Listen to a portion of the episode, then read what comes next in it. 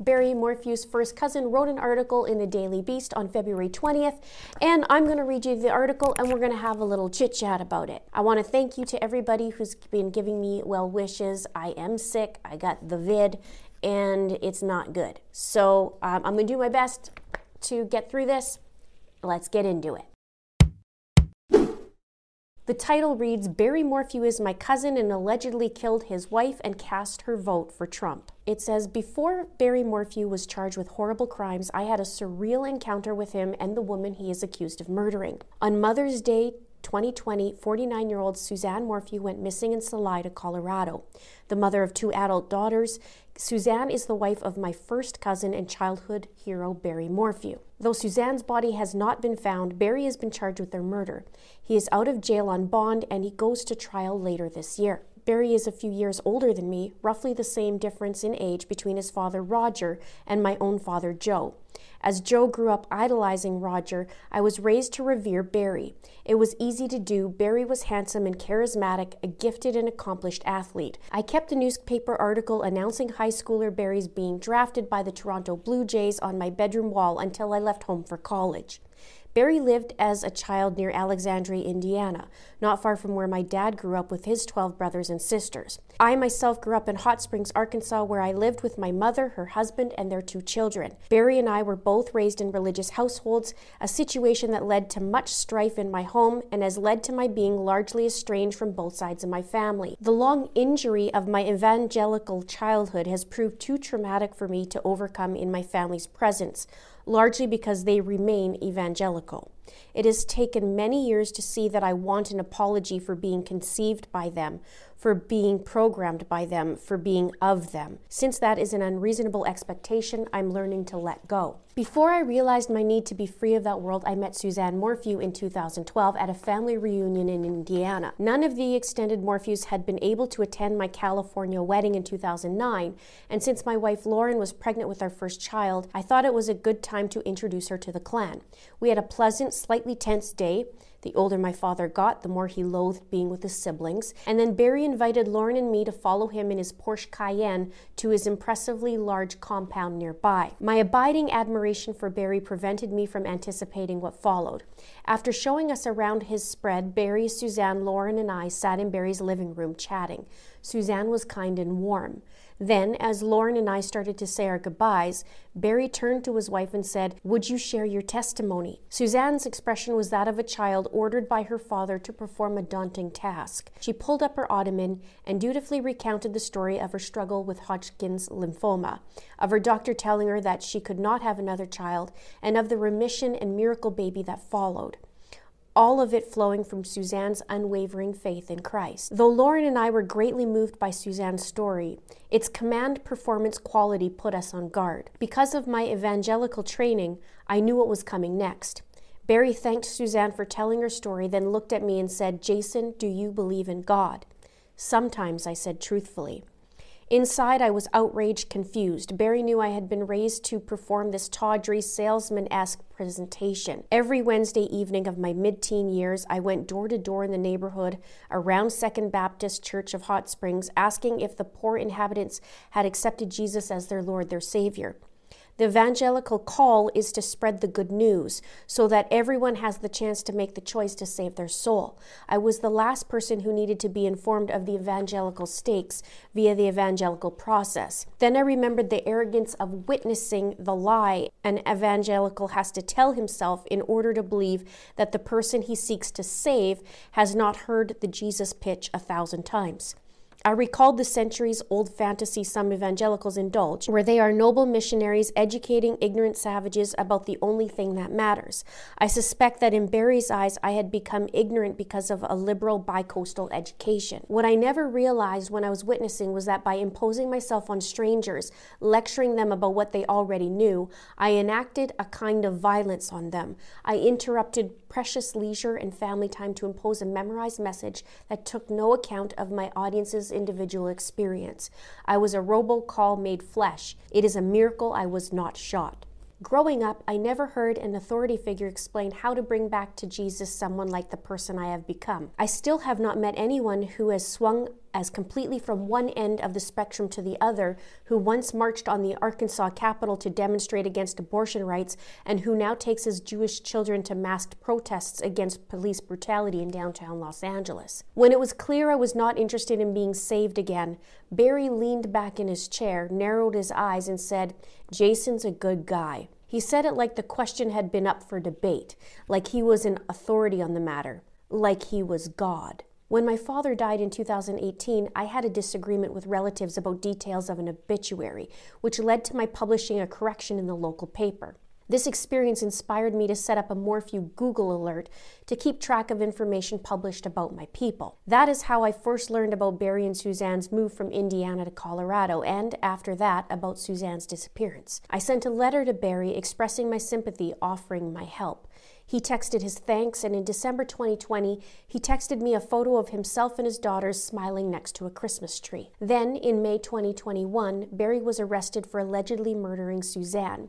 Soon after, I learned that Barry had also been charged with casting his missing wife's mail in ballot in the 2020 presidential election for Trump. According to an arrest affidavit, he was admitted to voting illegally, even as he steadfastly denied murdering his wife. The roughly 130 page affidavit details his evolving alibis, his business maneuvers, and his narcissistic manipulation. But what I find most fascinating is what I have come to regard as Barry's theology. Not only did Barry suggest to the FBI that if anything bad happened to Suzanne, it may have been God's punishment for her recent behavior. After surviving cancer a second time, Suzanne had begun drinking wine and taking CBD, and she was having an affair with a former high school classmate from Indiana. He also told a Colorado TV news reporter that Suzanne trusted the Lord, and if one person got saved from this, she would think it was worth it. That quote blew my mind, less because of its blithe cruelty than for its brave theological accuracy. Barry articulated a truth about evangelical Christianity that he was uniquely situated to discover. Absolutely anything that brings a soul to Jesus is justified, including uxoricide, which is killing your wife. God sending his son Jesus to earth to pay for every sin, including Suzanne's murder, which would have been on Jesus' mind while dangling from the cross, renders murder meaningless compared to its potential to confer upon a non believer eternal happiness. If that reading of Barry's quote seems heartless, I encourage you to correct it from an evangelical theological perspective. Saving souls is all. As one of Barry's last texts to Suzanne attests, eternity in heaven mocks the comparative nanosecond of earthly existence. If Barry killed Suzanne, a human woman on earth who seems to have sought happiness here and now, I suspect he would have done it because he thought she was losing sight of heaven, losing sight of God, losing sight of death. If he dismembered and buried, burned, or drowned her body, I believe he would have done it because the husband is the head of the wife, even as Christ is the head of the church. If he did it, he seems to have subsequently tried to justify or at least explain it with his faith, who better to be known as prophet for the Make America Great Again mob. It is my hope that Barry's adamantine faith, combined with his current existential crisis, will inspire him to further revelations that even if he must be separated from the general population, he will continue to spread his gospel of blood and ice. Now I seek to admire him in a new light as the spiritual force that frees me from my past. Then it has the editor's note Barry Morphew was charged with first degree murder, tampering with a corpse, possession of a deadly weapon, and attempting to influence a public servant. He has pleaded not guilty. Now, those of you who haven't read the arrest affidavit, I have been diving into it, and I even started creating a video. You can watch that there where you can see about Barry having an odd lunch hour and the lies that were in it. Let's look at the arrest affidavit because I'm going to show you a few biblical references he does make, and it's very interesting. You can let me know your thoughts in the comments. In one of the pages, it says, Special Agent Harris asked Barry what he meant when he said this might be God's way of resolving things. Barry said, I tell you what, I've had a very hard time understanding why God did this, and He allowed it. You, if you know what you know, you know that He allows bad things to happen. But all that we've been through, I just, and all that we are, I can't, I couldn't understand it. And maybe we'll never understand till we get to heaven. But if I would have known this in the beginning, I wouldn't had to have suffered nine months not knowing why God did what he did. I'm not saying he did it to punish Suzanne because of her affair, but it makes more sense than what I knew before you guys came today. Barry said he wanted the news of the affair to be kept between agents and him, adding, And if we can all keep this private between us forever, that's all I would ever want. It references Barry being a godly man and says Barry stated that Suzanne told Sheila, who's her friend, about things that has pitted Sheila against me. He said he thought Sheila would counsel her that marriage is for life. Barry said he told Suzanne when they got married it was for life, specifically saying to her, I'm a godly man and you better make sure that you want me because it's for life. It talks about Shoshana, Barry's girlfriend. And Barry said, I didn't meet her until October 25th. The first time I ever even saw her face to face and talked to her was October 25th. Barry said by meeting Shoshana, God answered his prayer of, Please give me something. Then they talked about the tranquilizer in the affidavit, and it said Barry admitted to disposing of the tranquilizers. He confirmed his last encounter with Suzanne was hearing her light snore. He explained his locations in the woods around his house on May 9th as looking for a turkey and agreed the evidence in this case makes him look bad, but it's in God's hands. Agents told Barry that from his own words, when he says, I don't recall, that means he is lying because he has answered almost all the audit questions with, I don't recall. There's so many in there that agents actually lost count. Then, in another instance, it's talking about Barry and Suzanne and how things were rough, and basically he's saying, No, they weren't, they were great she should have just told me that she wanted to move on and I would just, you know, sit down and talk to her. Barry says all she had to do was be honest with me. I'm not going to like it. It's not going to feel good, but I'm a God fearing man. I love the Lord. I think she loves the Lord. And further, he's saying, Yeah, well, I've told you everything truthfully, but both you guys, so it's in God's hands. I mean, he allowed this whole thing to happen. Special Agent Grusing talks about how the pieces like Barry chasing around a chipmunk with a gun or the left turn for the bull elk are pieces that we need. Barry said, I know that all that stuff looks bad, but it's just crazy that that stuff's even a part of this.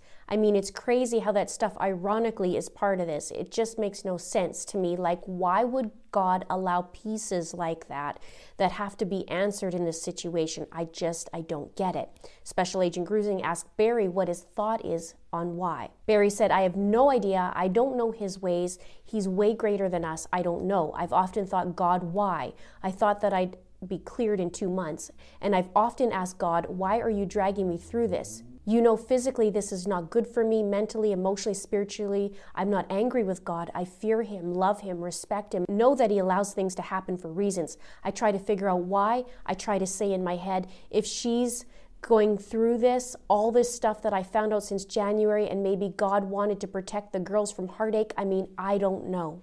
But, and on one of the last pages, it says Barry finally blamed God for Suzanne's death after being informed of the affair as a form of judgment on her and has stated repeatedly that God allowed this to happen. Let me know your thoughts below about this and what your thoughts are about the cousin. I'm working on my next video on the affidavit, and it's something that a lot of you may not have heard of, and I don't think you're going to be too happy. It really shows Barry has another side that many haven't seen, and it's a, a perverse or perverted side to him that at this point I'm thinking maybe people should hide their children or teenagers. Stay tuned for that. And don't forget to watch this video. Let's have a chit chat below. Please subscribe if you haven't done so already. Please like and don't forget to share. Thank you so much for watching. We'll see you soon. You know how to book flights and hotels. All you're missing is a tool to plan the travel experiences you'll have once you arrive. That's why you need Viator. Book guided tours, activities, excursions, and more in one place to make your trip truly unforgettable. Viator has over 300,000 travel experiences to choose from Everything from simple tours to extreme adventures and all the niche, interesting stuff in between. So you can plan something that everyone you're traveling with will enjoy. Real traveler reviews give the inside scoop from people who've already been on the experiences you're considering. So you can plan with confidence. Free cancellation helps you plan for the unexpected. And 24 7 customer support means you can travel worry free. Download the Viator app now and use code Viator10 for 10% off your first booking in the app. Find travel experiences for you. Do more with Viator.